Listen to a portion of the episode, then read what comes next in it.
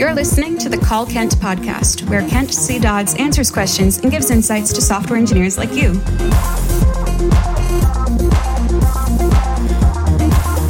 Now, let's hear the call. Hi, Kent.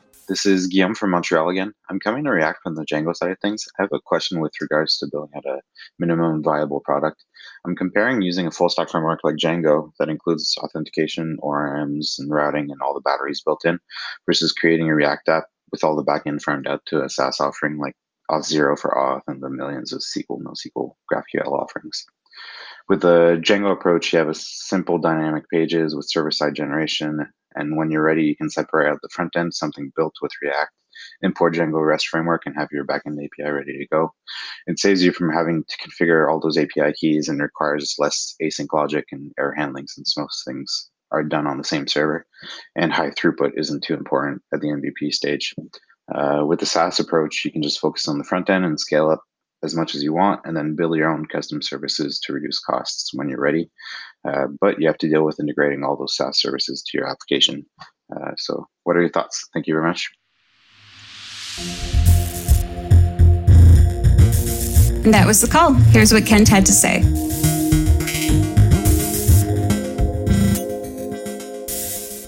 Hello again. Thank you for the question. This is a very interesting one. So, um, what I would actually recommend is um, you can use Remix and get kind of the best of both worlds here, where um, you get all of the server side nice uh, niceness of Remix and the ability to have um, your loaders all running on the server.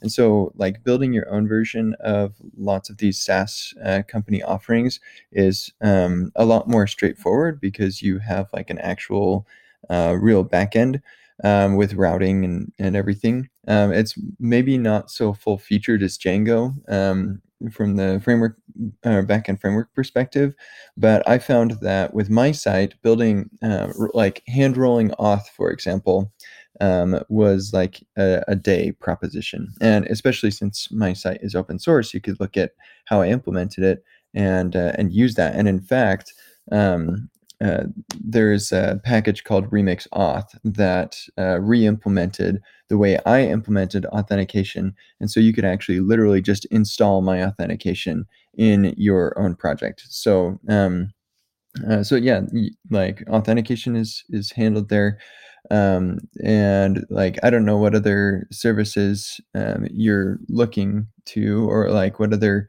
types of um, of services that you would use. Um, but uh, I, I feel like implementing my own version of various things becomes a lot more approachable thanks to uh, the structure that Remix has. And so you can kind of decide do you want to spend time integrating versus uh, do you want to build your own thing?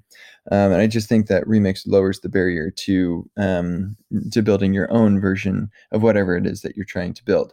Um, and on top of that, you end up with uh, a much better user experience uh, as well because um, going with something like Create React App, that's client side rendering, um, which basically means, and especially since you want to do authentication, that basically means that you need to have a spinner on the page until you've determined whether the user is authenticated, uh, which is not a good user experience at all.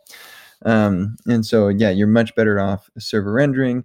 And um, using Django is fine, except then um, you have to um, wire up React. And so you're not going to be server rendering React, um, which means you probably are also going to be doing client side uh, routing or, or uh, actually like um, uh, um, client side rendering of re- your React app, uh, which also means that uh, you can't actually server render most of the stuff that you're um, trying to render for your client anyway. And so that again is not a great user experience.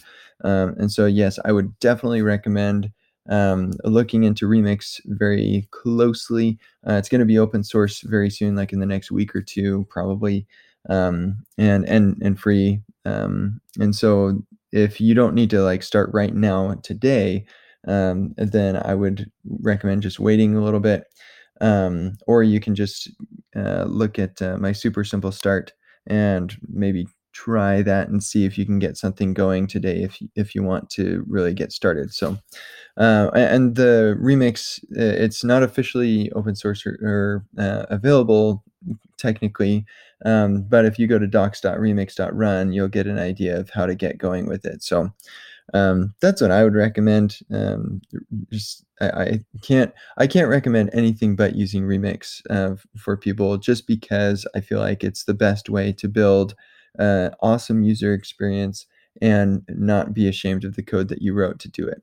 Um, so anyway, I hope that helps you. I, I realize that doesn't exactly uh, answer your question about should I go with SaaS um, solutions and then um, implement them myself later or um, just start with implementing it myself because um, it, it, really kind of depends.